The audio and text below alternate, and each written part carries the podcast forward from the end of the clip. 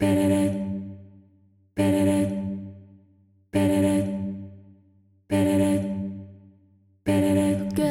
dans Love and Light, un podcast qui s'adresse à toutes celles qui rêvent, comme moi, de changer le monde, ni plus ni moins, en inspirant un changement positif guidé par davantage d'amour et de lumière. Je vous partage ici mes inspirations, mes coups de cœur, mes réflexions et surtout mes rencontres inspirantes avec d'autres femmes qui ont eu le courage de surmonter leurs propres obstacles intérieurs pour écouter la voix de leur cœur et surtout l'assumer au grand jour. Je m'appelle Clotilde, fondatrice de projet Mamasté.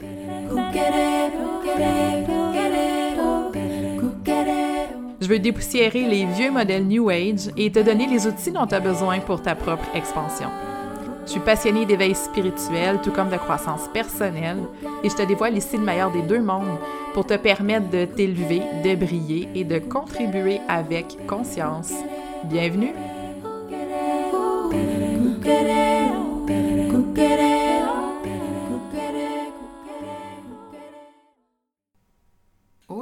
Tout le monde, bienvenue dans un nouvel épisode de podcast. J'en reviens pas à quel point ça fait longtemps que je suis venue vous parler ici sur le podcast. Depuis, je pense, le mois de... Je pense que je suis venue en janvier vous faire un épisode solo. J'ai pas fait de réapparition depuis, euh, depuis ce temps-là. Donc, euh, voilà, je suis prête. je suis prête à vous revenir. Je suis prête à vous partager aujourd'hui ce que j'ai appelé mon propre update énergétique. Donc, si vous suivez le podcast depuis, euh, depuis plusieurs mois, un petit peu plus qu'un an, donc j'avais l'habitude de faire des updates énergétiques, donc en allant questionner l'énergie pour voir un petit peu qu'est-ce qui se passe à ce niveau-là. Mais aujourd'hui, ce que je vous propose, c'est mon propre update énergétique, comme ça fait longtemps que, que je ne suis pas venue vous parler. Et ben, j'avais envie de vous partager un peu ce qui s'est passé pour moi dans la dernière année. Donc, c'est comme un épisode aujourd'hui qui va m'amener aussi à peut-être boucler cette espèce d'année complètement, euh, complètement folle que j'ai vécue. Puis je sais que je suis pas la seule. J'ai vécu une année vraiment à l'image de 2020 et je sais que vous êtes plusieurs à avoir vécu au courant de la dernière année des très grands chamboulements qui ont été souvent euh, imprévisible, un petit peu imprévisible. Je pense que ça serait le bon terme. Donc, tout ce que j'ai vécu comme, comme chamboulement, ben, il n'y avait absolument rien de ça qui était planifié. Et ce que je pensais qui serait un chamboulement, euh, finalement, ben, la plus grande leçon n'est pas venue du tout de, de, tout ça.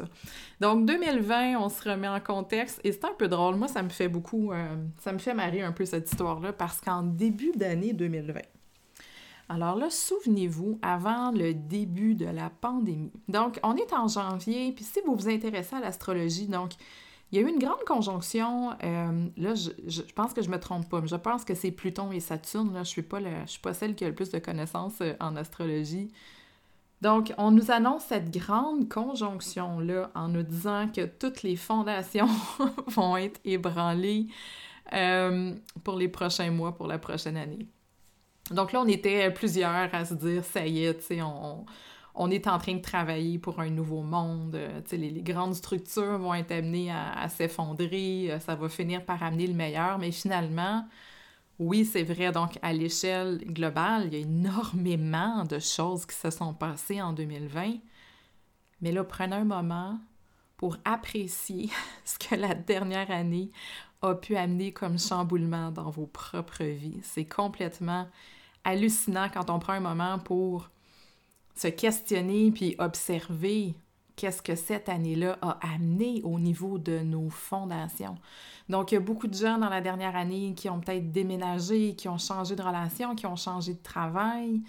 Euh, il y a plein, plein de nos croyances hein, qui sont en train de tomber. On se remet en question à plein de niveaux. Et moi, je vous dirais que la dernière année, ça a été ça. Ça a été débranler euh, presque chacune des sphères de ma vie et débranler beaucoup aussi ce que je croyais, ce que je pensais acquis.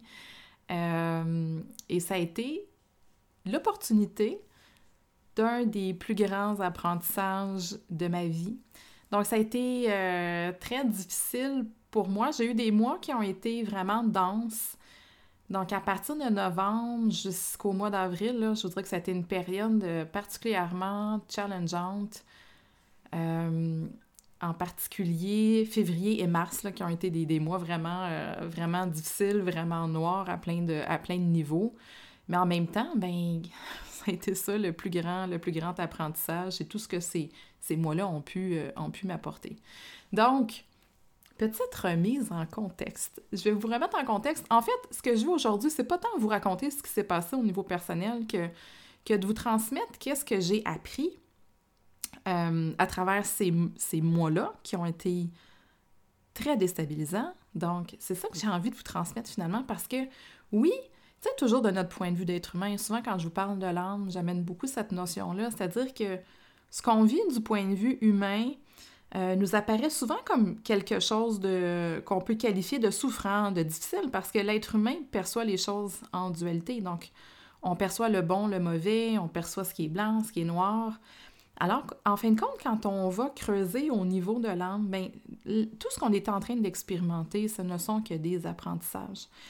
Donc, cette période-là, euh, a été vraiment un grand vecteur d'apprentissage. Puis c'est de ça que j'ai envie de, vous parler et c'est ça que j'ai envie de, partager avec vous aujourd'hui. Comme j'ai dit, au-delà des événements personnels, c'est beaucoup euh, qu'est-ce que ça m'a amené finalement, qu'est-ce que ça l'a amené à ma conscience, toute cette, grande période-là? Euh, alors, je vous remets en contexte. Donc, l'an dernier, au mois de mai, avril, je pense qu'on a commencé au mois d'avril à se questionner sur, sur la maison, sur notre lieu de résidence. Donc, est venue une idée que j'ai en fait depuis longtemps, qui était de vendre la maison puis de partir dans les Laurentides. Donc, beau projet en apparence. Euh, c'était rendu possible parce que mon conjoint était rendu en télétravail. Moi, ben, peu importe si j'ai une connexion Internet, euh, c'est possible pour moi d'amener ma, ma, business, peu importe là où je veux aller. Donc, on a ce grand projet-là. On le met en marche super rapidement au mois de mai. On va à la maison en deux jours en juin. Euh, puis là, on a une espèce de projet fou d'aller se construire une maison. On se trouve un terrain. Mais là, c'est bien le fun de trouver un terrain, mais il faut se trouver un logement en attendant la construction. Donc, on cherche, on cherche, on cherche. Finalement, on n'a jamais rien trouvé à louer dans le coin où on s'en venait. Euh, ce qui fait que, ben, rendu comme à quatre semaines de la rentrée scolaire, parce que mes enfants vont à l'école, ben, rendu à quatre semaines, il a fallu qu'on se décide rapidement puis qu'on achète une maison. Donc, on achète une maison super rapidement, on visite une fois, on fait une offre, belle grande maison, bien située.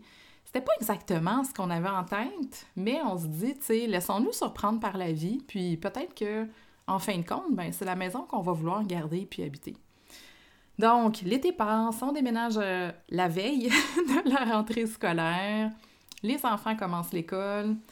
Lune de miel, je vous dirais, je pense le premier mois, ça a quand même bien été, mais rapidement, on a commencé, tout le monde dans la famille, peut-être à part ma fille qui, elle, est toujours un peu... Euh, elle, elle surfe toujours un petit peu au-dessus des événements. Euh, on est tous, en fait, on est trois hypersensibles. Moi, mon mari, puis mon garçon, on est trois hypersensibles. Puis on commence à se sentir pas super bien à partir du mois d'octobre. On commence à se questionner. Mois de novembre, ça commence à vraiment pas bien aller.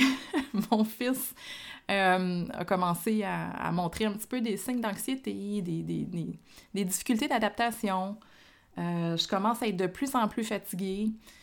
Puis on a eu aussi toute une espèce de tourbillon de travaux à faire sur la maison parce que quand on a acheté, mais il y a des gros problèmes qui ont été relevés sur la maison. Donc finalement, on avait acheté un chantier euh, avec tout notre optimisme, tout l'optimisme qu'on avait en se disant ça va bien aller, plein d'anicroches sur le chantier, des travaux qui s'éternisent, de la poussière, du bruit.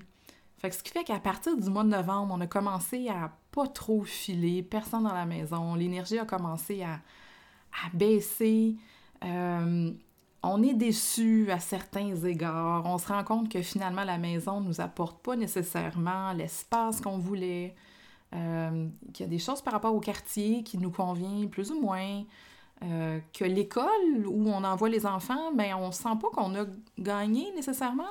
Bien que c'est une, c'est une bonne école avec des professeurs extraordinaires, mais on sentait que ça venait pas combler finalement quelque chose qu'on, auquel on souhaitait aspirer. Donc, passe le temps des fêtes, et là, on se dit, ben, il va falloir qu'on se rende à l'évidence que cette maison-là, c'est pas la nôtre. Et je n'arrivais pas à m'installer dans la maison. Ça, c'est vraiment particulier. Euh, je pense que j'ai accroché mon premier cadre au mois de décembre. Donc, c'est comme si j'étais pas capable de, de m'installer, de prendre racine, de prendre place dans, dans la maison. Vraiment avec ce sentiment-là que c'est pas ma maison, c'était pas mon endroit. Donc, on se rend jusqu'en décembre, puis là, on se dit, ben il va falloir qu'on prenne une décision parce qu'il n'y a personne qui se sent bien ici, on se sent pas chez soi. Euh, donc, on se dit, ben on va vendre, on restera pas. On passera pas plus qu'une année ici parce que ça correspond pas finalement à, à ce qu'on souhaite, à ce qu'on cherche. Puis c'est là que ça a commencé à coincer beaucoup à l'intérieur de moi, que j'ai senti énormément de résistance j'arrivais pas euh, à, comment je peux dire, à me faire à l'idée que tout ce beau projet-là qu'on avait rêvé, que j'avais visualisé, j'arrivais comme pas à concevoir que le résultat était pas celui que j'avais espéré. Puis rationnellement, c'est comme si je, je pouvais pas comprendre que ce lieu-là ne nous corresponde pas. Parce que pour moi, de venir plus dans les Laurentides, c'était d'être plus près de la nature, d'être plus près de nos activités, euh, peut-être d'avoir un mode de vie qui ralentissait, d'être plus proche des éléments. Puis en fin de compte, c'est pas tellement ça que l'expérience nous a apporté, puis ça nous a pas nourri euh, comme on l'aurait souhaité. Mais ça m'a amené, comme j'ai dit, énormément de résistance, parce que c'est comme si dans ma tête, j'arrivais pas à à processer ce constat-là. Comme si l'image, puis la vision, puis l'idée que de venir habiter ici, ça serait mieux pour moi, était confrontée à la réalité dans laquelle c'était pas en accord avec notre alignement, avec notre flot, avec notre énergie. Donc, j'ai résisté énormément. Ça a été extrêmement souffrant pour moi de, de d'avoir à prendre une décision par rapport à ça, suite au constat que la maison n'était pas, était pas la bonne euh, pour nous. Ce qui fait qu'on s'est retrouvé devant euh, un choix. Donc, on décide que la maison n'est pas la nôtre, mais là, on se dit, qu'est-ce qu'on fait? On s'en va où suite à ça? On avait le choix de rester finalement dans, la région, puis de chercher une autre maison ou de, remettre sur les rails notre projet de construction qu'on qu'on avait mis de côté et heureusement parce qu'au niveau de la construction, ça a été une année extrêmement compliquée. Donc, euh, ben, on décide de mettre de côté le projet de construction parce qu'on réalise que c'est une job à temps plein, que les enfants sont jeunes, qu'on n'a pas le temps finalement de, de s'occuper d'un chantier, en tout cas, qu'on n'avait pas l'ambition de mettre tout ce temps-là sur un chantier. Donc, on décide de mettre ça de côté, on décide de vendre, puis on se dit, OK, qu'est-ce qu'on fait? Puis à ce moment-là, mes parents qui euh, qui sont dans un projet justement d'autoconstruction décident de vendre la maison familiale dans la ville d'où on partait. Donc, on est parti de, notre petit quartier de banlieue pour venir ici dans les Laurentides. Puis là, mes parents, ben, revendent la maison familiale, la maison dans laquelle j'ai grandi, dans notre quartier de banlieue euh, qu'on aimait beaucoup finalement. Puis ça me fait tellement drôle de vous dire ça parce que c'est là qu'il y a eu un combat dans ma tête entre l'idée que c'est mieux d'habiter à l'extérieur de la banlieue et que habiter en banlieue, c'est ennuyant. C'est fou, hein, mais je vous jure que cette, cette idée-là, cette croyance-là à l'intérieur de moi était euh, vraiment très, très forte. Intérieurement, on avait l'élan, le goût de retourner dans notre ancien quartier on s'est rendu compte qu'on aime avoir un voisinage, qu'on aime avoir une proximité avec les gens, qu'on aime un, quartier où il y a beaucoup d'enfants, un quartier où c'est très familial, euh, un quartier où il y avait aussi beaucoup d'entraide. Et tout ça nous a comme manqué en venant, en venant ici. C'est un quartier où, évidemment, tu sais, euh, ben d'un, c'est plus vieux, c'est beaucoup moins familial. Les enfants sont beaucoup plus euh, éparpillés sur le territoire. Il faut prendre la voiture un petit peu plus souvent quand on veut faire des courses, quand on veut aller reconduire les enfants chez des amis, tout ça. Mais ça, ça a été un combat intérieur tellement souffrant, là, de, de revenir sur cette idée-là, cette croyance-là que j'avais de venir habiter à l'extérieur de la banlieue. Puis de me rendre compte que finalement, j'étais attachée à certaines choses que j'avais et que je n'ai pas su reconnaître. Donc, ça m'a pris vraiment plusieurs mois, puis je pense que c'est juste au mois d'avril ou au mois de mai que j'ai fini par accepter ça. et accepter aussi, ça c'est important, euh, cette espèce de dualité-là qui m'habite, d'être partagée entre mon amour de la nature, mon amour des Laurentides, euh, mon amour d'être connecté aux éléments et, euh, comment je peux dire, les liens ou mon amour aussi tient de la vie de banlieue dans laquelle ben, on a des voisins, on se parle, on s'entraide, on se soutient. Donc, je suis et je demeure partagée entre les deux réalités. J'ai dû finalement faire un choix et euh, ce choix-là, ben, on le fait finalement en prenant simplement acte, en prenant conscience de, de l'état dans lequel on était. Je m'explique. Quand je vous ai dit, euh, on a commencé à perdre l'énergie un petit peu tout le monde dans la famille au mois de novembre, c'est comme si euh, on s'est retrouvé finalement à ne pas connecter énergétiquement avec le lieu qu'on a choisi d'habiter, là, où là où on a déménagé. Euh, et pour nous, de, de, le reconnaître, ça a été d'accepter quelque chose qui va au-delà, comme j'ai dit, de, de, tout le raisonnement qu'on peut avoir derrière. En bref, ce que j'essaie d'exprimer, c'est qu'on a dû euh, se laisser porter par le flot de la vie. Et s'il y a une, des grandes leçons finalement que toute cette année-là m'a apporté, c'est, exactement celle-là. C'est qu'il peut arriver des moments dans la vie, on peut prendre des décisions, on peut euh, faire des grands changements, des grands bouleversements, puis réaliser simplement là, que c'est pas aligné avec notre énergie, que c'est pas en alignement avec soi, que c'est pas en alignement avec ça à quoi on aspire non plus. Et ça, ben, ça a été quelque chose que j'arrivais pas à mettre en mots. Et je pense que c'est pour ça que j'ai lutté tellement. C'est que rationnellement, rationnellement, rationnellement, de manière rationnelle, mon cerveau me disait que c'était mieux d'habiter plus près de la nature et à l'extérieur de, la banlieue. Ça, c'est ce que mon cerveau me disait, mais c'est comme si mon corps et mon énergie, ici, dans cette maison-ci, dans ce quartier-ci, ne connectaient pas. C'est pour ça que ça a été difficile, c'est qu'il n'y avait aucune explication rationnelle. Et là, je vous dis, ben, on remet la maison en vente, on retourne dans notre ancien quartier, simplement en suivant ce qui est fluide pour nous, simplement en s'abandonnant au flot de la vie. C'est comme si euh, on n'arrivait pas à prendre la décision. Donc, quand on a décidé de remettre la maison en vente, on n'arrivait pas à prendre la décision soit d'aller poursuivre notre projet de construction ou soit de chercher dans le coin. C'est comme si on n'y arrivait pas.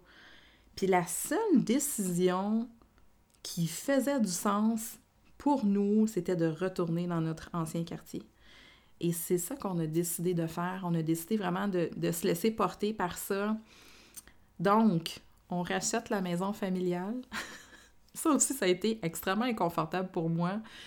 C'était drôle parce que au même moment où on prend cette décision-là, j'étais en formation, euh, en formation en tantra dans laquelle on, faisait une exploration des chakras. Puis à chaque stade de la formation, à chaque chakra, il y avait un, un lien avec ce que je vivais, dont justement le premier chakra où, on se questionnait beaucoup par rapport à notre, notre lieu de résidence. Puis c'était inconfortable pour moi de me dire Hey, crime, je retourne dans mon ancien quartier. Puis non seulement je retourne dans mon ancien quartier, mais en plus, je retourne dans ma maison d'enfance. Euh, puis je me questionnais est-ce que je suis en train de, de me saboter et de choisir un confort par peur de quelque chose, ça c'était vraiment ça mon dilemme. Est-ce que je retourne dans quelque chose de connu simplement par peur du changement ou par peur de la nouveauté, ou est-ce que je suis simplement en train de suivre le flot de la vie? Puis je crois que la réponse, mais ça en même temps, je vous dis ça, mais il y a juste l'avenir qui va le dire, là.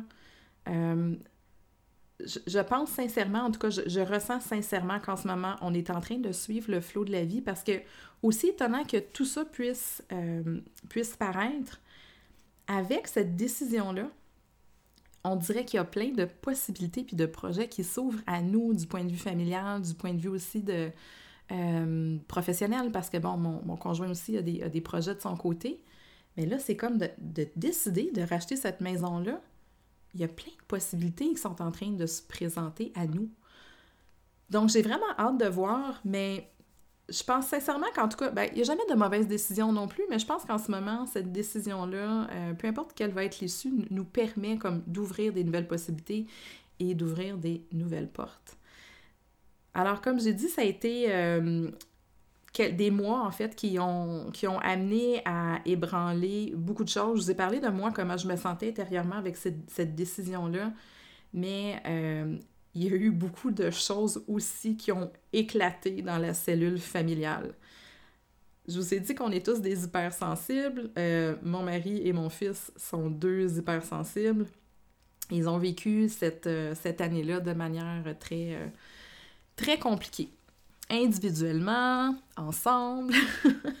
Ça mené aussi beaucoup de remises en question euh, dans le couple. Donc, tout a comme éclaté. Puis ça a été ça aussi qui nous a fait prendre conscience du lieu euh, qui était désaligné avec nous. Donc, Fiston qui a vraiment pas très bien filé cette année, qui a ressenti beaucoup d'anxiété.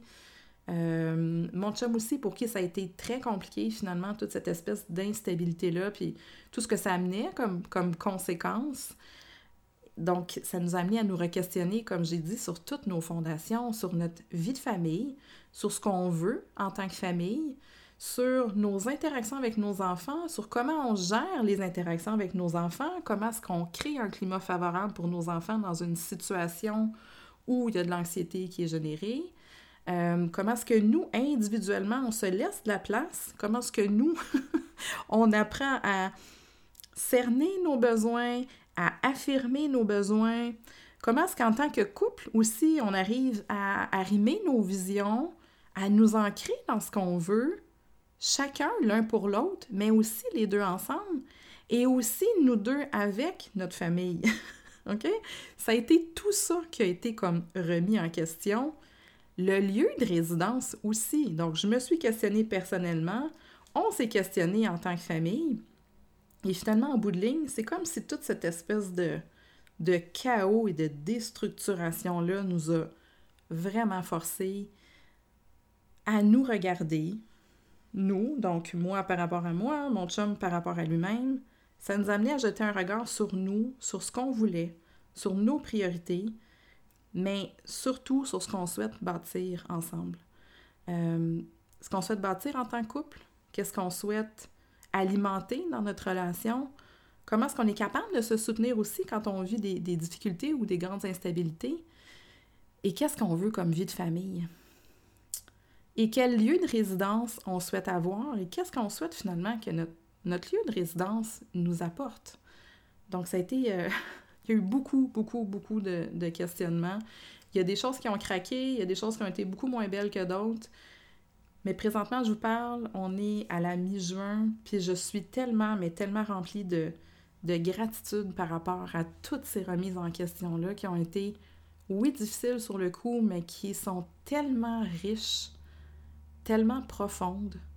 Euh, je vous parle de moi, mes apprentissages, mais je regarde mon chum aussi avec tellement d'admiration parce que autant que ça a été extrêmement difficile pour lui, autant que je ne l'ai jamais vu s'ouvrir autant sur lui-même, puis prendre conscience, lui aussi, de ses propres besoins, de ce qu'il souhaite dans sa vie. Puis ça, ben, nous a amené aussi à nous repositionner comme famille. Euh, puis d'arrêter d'avancer, tu sais, très rapidement, puis sans trop réfléchir, mais de, de prendre un moment, en tout cas, pour venir vraiment ancrer notre vision pour notre famille, pour ce qu'on veut.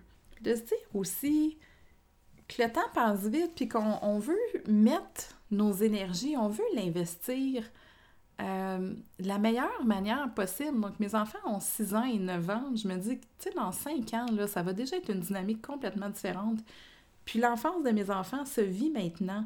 Et j'ai été longtemps dans cette idée-là d'avoir une vision, puis d'avancer. Puis c'est correct d'avoir une vision. Je pense que la vision est essentielle dans, dans, notre vie, mais il faut faire attention parce que quand on est trop projeté justement dans la vision, on est complètement déconnecté du moment présent.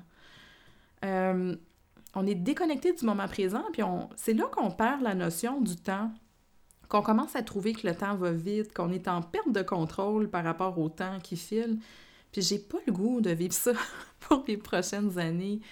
J'ai le goût de vivre le moment présent, j'ai le goût de l'apprécier, j'ai le goût d'être là. Et quand on a décidé de vendre la maison, pas celle que j'ai actuellement, mais l'an dernier, donc en 2020, quand j'ai décidé de vendre ma maison, oui, j'avais une idée et une vision de quelque chose, mais il n'y avait pas d'urgence. Et ça, je pense que ça a été euh, une des grandes leçons. Avoir une vision, pour moi, c'est essentiel, mais la vision ne devrait jamais se faire au détriment de notre capacité à apprécier le moment présent. Et maintenant, je sais que hum, forcer un changement, quand il n'y a pas ce sentiment-là d'urgence, quand il n'y a pas un gut feeling, c'est rarement une bonne décision. Et en 2020, quand on a vendu la maison, on n'avait pas réellement d'inconfort, on sentait pas réellement une urgence de le faire. Puis je vous dirais que ça a même été le contraire et j'ai vraiment mal lu les signaux euh, de l'univers de la vie, peu importe comment ce qu'on le dit, j'ai vraiment mal lu la situation parce qu'il y avait énormément d'inconfort dans la, vente de notre maison. C'était pas excitant, c'était pas vibrant. Je pense qu'on on, essayait de se convaincre que ce l'était, mais c'était lourd. En rétrospective, je me souviens que c'était lourd. C'était triste. Puis je me disais, ben, c'est normal, euh, c'est ça qui arrive quand on sort de notre zone de confort, euh, faut se pousser dans la vie. Euh. sinon, ben, on reste là, puis on fait toujours les mêmes choses. C'était vraiment ça mon discours, mon discours intérieur. Mais maintenant, à un an de tout ça, je me rends compte que ce que je ressentais, là, c'était une lourdeur qui était en train de m'indiquer que cette décision-là n'était pas la décision la plus fluide. Puis encore là, en bout de ligne, c'est pas grave, il n'y a pas d'erreur parce qu'on a tellement appris au cours de la dernière année.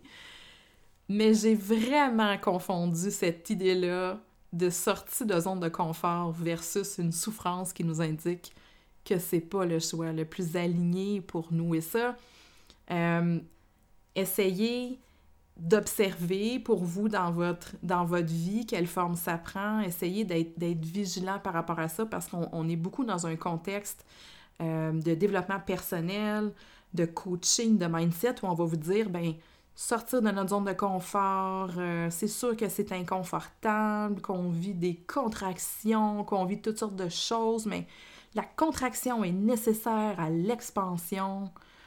OK, c'est vrai. C'est vrai qu'il y a ce phénomène-là, mais je pense que quand il y a une lourdeur, c'est peut-être là la, subtilité de, tout ça. Quand on sent que c'est lourd, là, quand on sent au fond de soi que ça amène une tristesse, un poids, quand ça nous fait pas tant vibrer, c'est qu'on est simplement en train de se convaincre de quelque chose. Puis je pense que c'est là que j'ai été piégée par ma vision, par mon idée, que finalement où j'habitais, c'était pas si extraordinaire que ça. Il fallait donc que j'aille près de la nature pour devenir une personne épanouie. Euh, d'être capable de lire justement, euh, de percevoir, de ressentir cette distinction-là entre je suis en train de sortir de ma zone de confort et ça me challenge versus je suis en train de vivre quelque chose qui est lourd qui est vraiment un signal que c'est pas, euh, pas dans le flot en ce moment pour moi. Ça, on l'a définitivement vécu. Parce que je me souviens même avant de signer, donc avant d'accepter l'offre d'achat qu'on a, a eue en 2020 sur la maison, je me souviens à quel point mon chum a voulu aller enlever la pancarte, puis qu'on s'est vraiment regardé dans les yeux, puis qu'on s'est demandé est-ce qu'on signe ou on signe pas? Donc il n'y avait pas, avait pas d'élan, il y avait de l'hésitation, il y avait de l'inconfort. Je me souviens de cette soirée-là.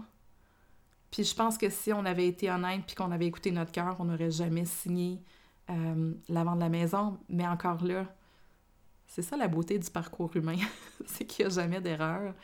Puis qu'on a été finalement sur une espèce de, de fast track d'apprentissage avec tous ces projets-là. Au final, c'est positif. L'issue de tout ça pour le moment est, est très positive. Mais reste qu'il faut être définitivement vigilant par rapport à ça. Et c'est pas nécessairement quelque chose, je trouve, qui est très partagé dans, le domaine du coaching, du mindset, etc. Euh, cette nuance-là, en tout cas, est pas, est pas, toujours, est pas toujours amenée. Donc, je l'ai appris à la dure. je vous la partage, je vous la partage aujourd'hui. Donc, il y a eu ça, mais il y a aussi, il y a aussi eu l'idée que j'avais d'avoir compris le processus de la manifestation. Si vous me suivez, j'en ai parlé quand même euh, beaucoup récemment. En 2020, euh, tout allait bien, tu sais, ma business allait bien. Euh, j'avais l'impression que j'étais vraiment comme en contrôle de tout ce que je souhaitais manifester dans la vie. j'étais très confiante aussi, tu sais, que, je manifesterais finalement la meilleure maison, le meilleur lieu de résidence. C'est pas ça du tout qui s'est passé. Puis je pense que la, vie a voulu me rappeler que nous sommes d'éternels étudiants et que dans la manifestation, finalement, c'est pas nous qui contrôlons les événements. Euh, on contrôle ce qu'on fait des événements, on contrôle notre énergie, on contrôle notre attitude, mais il faut pas oublier qu'on est aussi, comme j'ai dit, d'éternels étudiants et que la vie va toujours nous ramener finalement certaines leçons. Et savoir manifester ne veut pas dire avoir une vie qui est parfaite, une vie qui est sans anicroche, une vie qui est remplie d'abondance. Euh, pour moi, manifester maintenant, c'est plus une voie d'évolution personnelle, spirituelle dans laquelle on est amené à grandir, à évoluer, à se rapprocher aussi de notre vérité, euh, de notre âme. En fin de compte, c'est juste ça. C'est comment est-ce qu'on peut, dans notre vie, être de plus en plus en contact avec notre essence, l'incarner de plus en plus et l'exprimer de plus en plus. Et le plus qu'on est en contact finalement avec soi, le plus qu'on découvre sur soi, c'est là que la vie va nous, euh, nous amener les choses qui sont les plus alignées avec nous. C'est là que vient la fluidité finalement. Donc c'est pas, c'est pas dans dans cette espèce de mentalité de contrôler un processus, de d'avoir compris 100%. C'est plus d'accepter, je pense, notre rôle d'être d'éternels euh, étudiants de la vie, comme, comme je viens de, vous mentionner. Et en bout de ligne, la plus grande leçon qui m'a été servie, c'est celle du lâcher-prise. C'est celle d'accepter comment les choses se présentent pour ce qu'elles sont, puis de pas de pas résister à ce qui nous est amené. De pas résister à cette idée-là que dans le cas très concret qu'on a vécu, que le lieu était simplement pas aligné avec nous, même si intellectuellement, mentalement, ça faisait du sens. Il a vraiment fallu que je, je comprenne cette, cette leçon-là de lâcher prise, puis de me dire, je vais me laisser porter par le flot de la vie, je sens que je dois prendre telle décision, que je dois aller vers telle, telle décision, tel projet, tel lieu, peu importe. Je sens que c'est ce qui est le plus aligné pour moi et j'arrive pas à vous expliquer pourquoi. ça a été ça la plus grande leçon de lâcher prise. D'accepter que la vie, des fois, nous pousse dans certaines directions euh, qu'on peut ne pas comprendre de manière rationnelle mais qui nous semblent les plus alignés, qui font le plus de sens pour soi. Puis c'est un peu ça qu'on a vécu.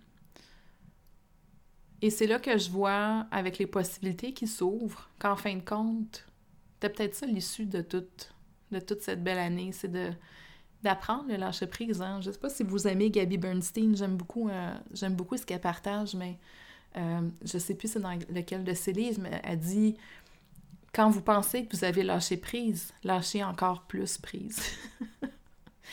c'est d'accepter le flot de la vie, de faire confiance au processus, mais surtout de se faire confiance puis de faire confiance en ses ressentis quand vient le temps de prendre des décisions. Euh, d'être très, très à l'écoute de votre corps, évidemment. Quand ça, ça donne une pression dans le fond du ventre, quand ça presse au niveau de la poitrine, de la gorge, peu importe c'est souvent un signe hein, que notre intuition, que notre corps essaie de nous, euh, transmettre et on, nous apprend à être très fort mentalement, à avoir une vision très forte, à être persévérant. Euh, mais tout ça fait en sorte que des fois, mais ben, on va se couper de nos signaux. Et même si ça vous arrive, la morale de cette histoire est que vous allez apprendre probablement dix fois plus dans un contexte comme ça de désalignement qu'en restant simplement sur une la scenic road, hein, sur l'espèce de voie panoramique, la belle voie de quand on est en voyage puis qu'on prend la, route, la route panoramique où tout est beau. Des fois, c'est nécessaire aussi de prendre le bumpy road parce que notre âme souhaite qu'on aille acquérir euh, des nouvelles leçons et qu'on se rapproche toujours plus de qui nous sommes parce qu'à chaque fois qu'on tombe, qu'on se plante, qu'on se trompe, on est forcé de jeter un regard sur soi puis de se repositionner par rapport à ce qu'on souhaite, par rapport à nos priorités. Puis il y a souvent aussi des petites leçons qui viennent avec ça, donc euh, des leçons de pardon de soi, des leçons par rapport à comment est-ce qu'on on est dans nos relations. Donc, moi, je le sais que cette année, ça a été beaucoup de de, me détacher des relations donc euh, qui ne me concernent pas dans la famille, d'arrêter de prendre tout sur mes épaules. J'ai eu une belle leçon aussi d'apprendre à me pardonner parce que j'avais donc voulu ce projet-là, puis j'ai embarqué tout le monde avec moi. Donc ça aussi, ça a été, euh, ça n'a pas été euh, super confortable à prendre, mais la bumpy road, c'est pas un échec, c'est vraiment une espèce de fast track d'apprentissage. Puis je pense que la vie est faite de, de moments où les choses vont bien, où les choses coulent de soi, où les choses sont fluides, puis de moments où tout nous semble aussi super chaotique parce que c'est comme une espèce de vortex d'apprentissage très très puissant qu'on a besoin simplement de, de traverser. Euh, J'espère que ça, ça vous inspire, en tout cas, ce parcours-là. Ça, a été, euh, ça a été complexe pour moi de le mettre en mots. Comme je vous dis, j'ai pas fait de podcast depuis janvier-février parce que je n'arrivais tout simplement pas à vous communiquer ce que j'ai vécu. C'était impossible pour moi de mettre tout ça en mots. C'était encore confus.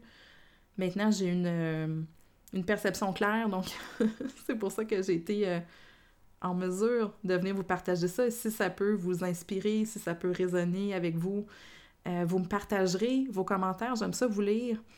J'aime ça voir quand, ça résonne aussi. Donc, euh, merci d'ailleurs pour, celles qui osent m'écrire. Je sais que des fois, c'est comme on n'ose pas trop partager nos choses, mais ça me fait toujours super plaisir de, de vous lire et d'échanger avec vous. Ceci dit, j'ai le bonheur aussi de vous annoncer que le podcast reviendra dans une formule estivale. Donc, à partir du 28 euh, juin, quelque chose comme ça, donc, il va y avoir un épisode de podcast par semaine dans lequel euh, je vais vous parler de quelque chose qui est en thématique avec l'énergie, euh, avec la vibration, avec le parcours de l'âme. Donc, à partir du, de la semaine du 28 juin, il y aura un épisode par semaine, un épisode très court de 10 à 15 minutes où justement, je venir vous parler de différentes thématiques. Donc, le premier épisode, juste peut-être pour vous donner, euh, vous donner envie, va parler de karma et de liens karmiques. Euh, donc, soyez-y. Sinon, cet été, de mon côté, transmission de lumière dans le groupe Facebook Love and Light, Pilier de lumière. Donc, il y aura une transmission à chaque lundi midi sera aussi retransmise sur YouTube.